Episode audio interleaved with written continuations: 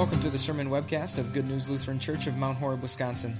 The following sermon was preached on January 31st, 2016, on the basis of John chapter 2, verses 1 through 11. Do you think God still does signs today? You know, like miraculous things that will show you exactly what to do in life. Whom should I marry? You know, did you see some magic writing up in the clouds where God put the person's name? Should I stay with the job I have or should I look for a new one? You know, is God going to send the angel Gabriel down to tell me God's message and show me what to do? Where should I go to college? Should I go to college at all? Is it just a feeling I'm going to get? If you've been on the earth for a while and have looked in the clouds for some writing, you know you're going to be looking for a long time, right? And you've probably learned through your experience how dangerous feelings can be. But if you've been around a while, maybe you've also seen some things happen that were just so amazing you say that had to be God doing something. When we bought the house that we live in when we moved to Verona, you know, we had to have a home inspection done, and we got the report, and at the bottom of the first page in the payment section, the inspector wrote a note. Said, paid in full by Jesus. And a little smiley face. It's too good to be true, right? There's got to be some catch. So I called up the inspector and said, Is this for real? We really don't owe you anything for the inspection? He said, No charge. The realtor told me you were a pastor and I'm a Christian, so I wanted to show my love to Jesus in this way. Was this the sign that we bought the right house? Well, it'd be nice if there were more of them like that, right? But when it comes to the greatest sign, God didn't write something in the clouds that will pass away. The greatest sign God put in His Word, which will never pass away.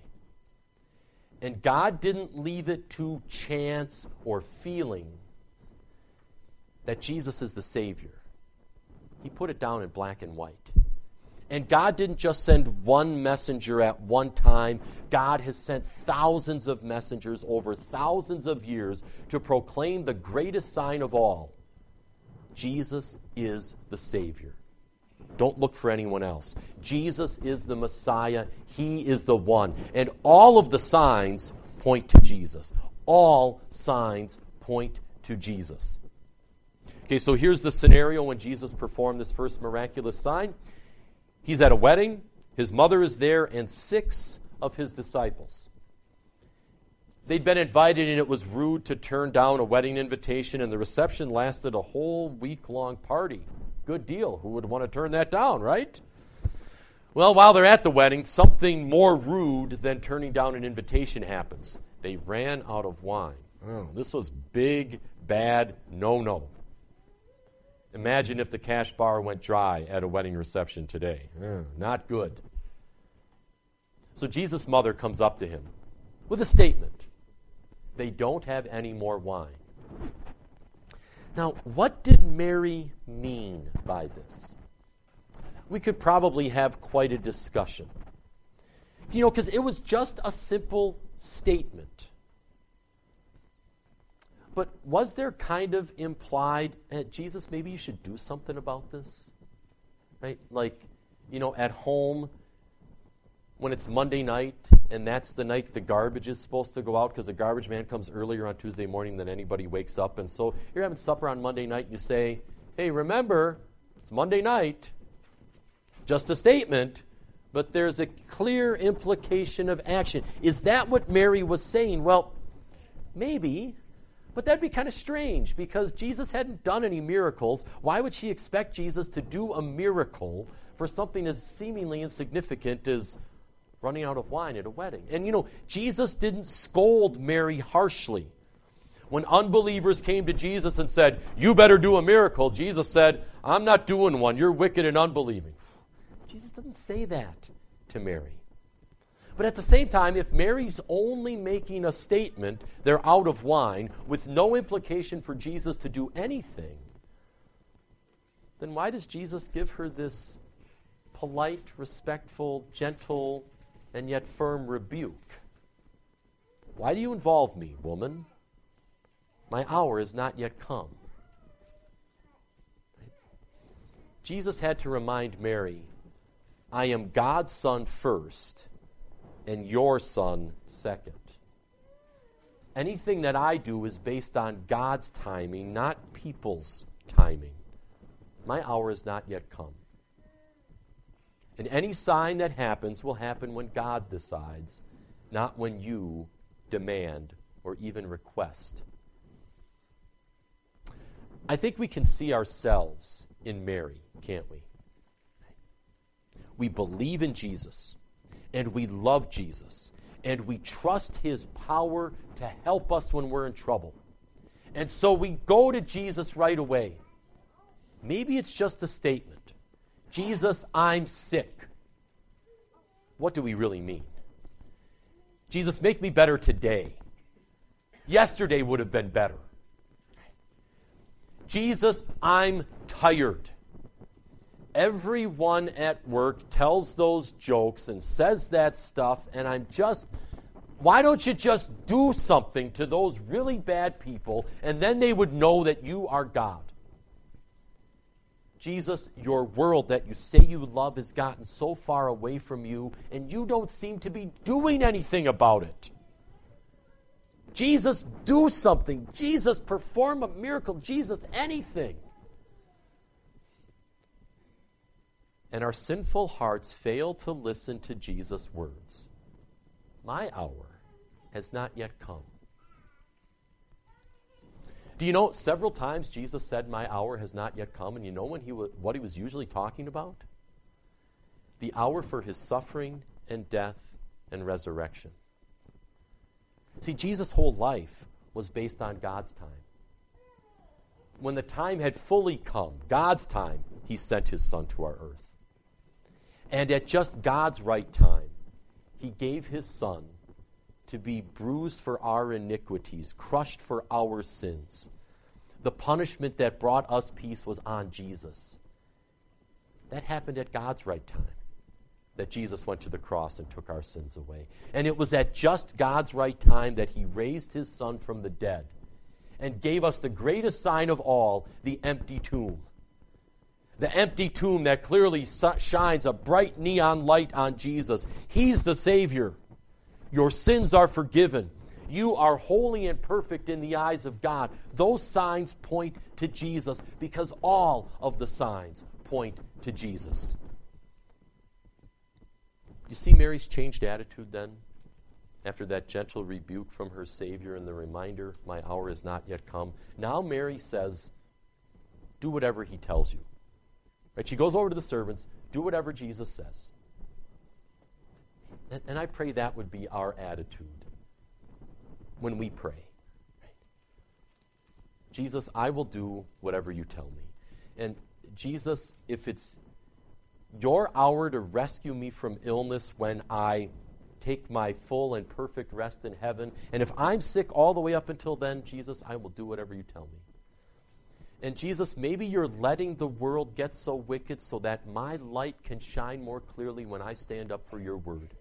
And that maybe me standing out will win a heart or two or five over to you. But Jesus, I will do what you tell me. Jesus, I will trust your timing because I know you are the Savior. I know that you love me, and all of the signs point to you. Okay, so the timing is right for Jesus. The attitudes are lined up with Jesus' attitude. Then and only then does Jesus do the sign. And we just read it. You've probably heard about it before. He turned water into wine. Okay, no big deal. No. Did you notice the details that point to something truly miraculous? Okay? It wasn't that word simply got around that they're out of wine and, you know, people started pulling out their travel mugs or reaching to their backpacks and, oh, now there was wine. No. Look at the details. The details point to the sign of Jesus this wasn't just a little wine. There were six stone jars, each holding 20 to 30 gallons. Have you seen a 50 gallon drum? Now imagine three of them, all filled to the top. And they have the very best wine instantly. No fermenting, no aging in oak barrels. Immediately, water turned into the very best wine. Truly a miracle. Something only Jesus could do. The signs point to Jesus. And why did he do this? We could list a lot of secondary reasons. Well, it was a way to save this couple social embarrassment. It was a way to give them a generous wedding present. Wine is used in the Bible as a picture of abundance and joy, and sometimes even pictures the feast in heaven that we will enjoy for free for all eternity. But the Bible here points us to something different, something even higher. Jesus displayed his glory. Jesus pulled back the veil a little bit and let his disciples see who he truly was so they could connect the dots. If Jesus does miracles and only God can do miracles, then Jesus is God. And if the Old Testament promised that God's Messiah would perform signs and miracles and wonders, and this Jesus performed signs and miracles and wonders, then he must be the promised Messiah. I know the disciples take a lot of garbage in the Bible for their arguments about who's the greatest, for not understanding Jesus' mission, and, but they got it. They connected the dots. They put their faith in him. They believed in Jesus when they saw this sign and this display of his glory. And did you catch for whom Jesus performed this sign? His disciples were ordinary, regular fishermen. It was the lowest of the least of the servants who saw the sign because they knew it was water. Even the chief servant didn't know. Jesus performed this sign in Cana of Galilee. Galilee was the kind of backwoods hick place. Cana was a small, insignificant little village. Jesus didn't perform his sign in Jerusalem, in Judea, where the religious and political and socially powerful were. He performed the sign for some servants, a few fishermen, nameless newlyweds.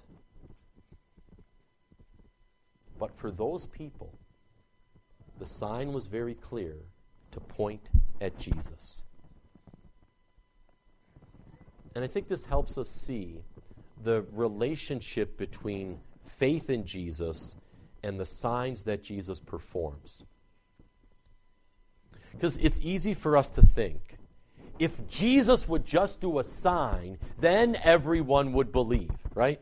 Strike a few bad people with lightning, make all the good Christians rich and happy and healthy, then everyone would know and everyone would believe. Well, you know what? Jesus did a whole bunch of miracles while he was on the earth, and he had more people who didn't believe in him than did.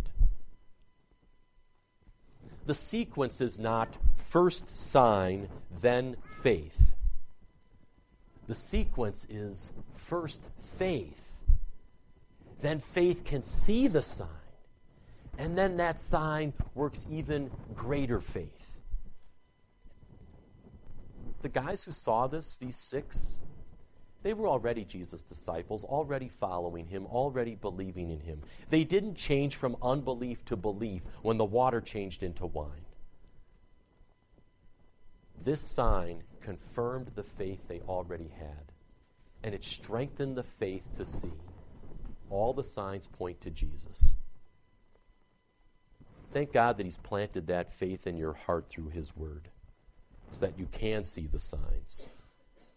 And that faith can see that all signs point to Jesus. Amen. For more information about Good News Lutheran Church, visit www.goodnewslc.org.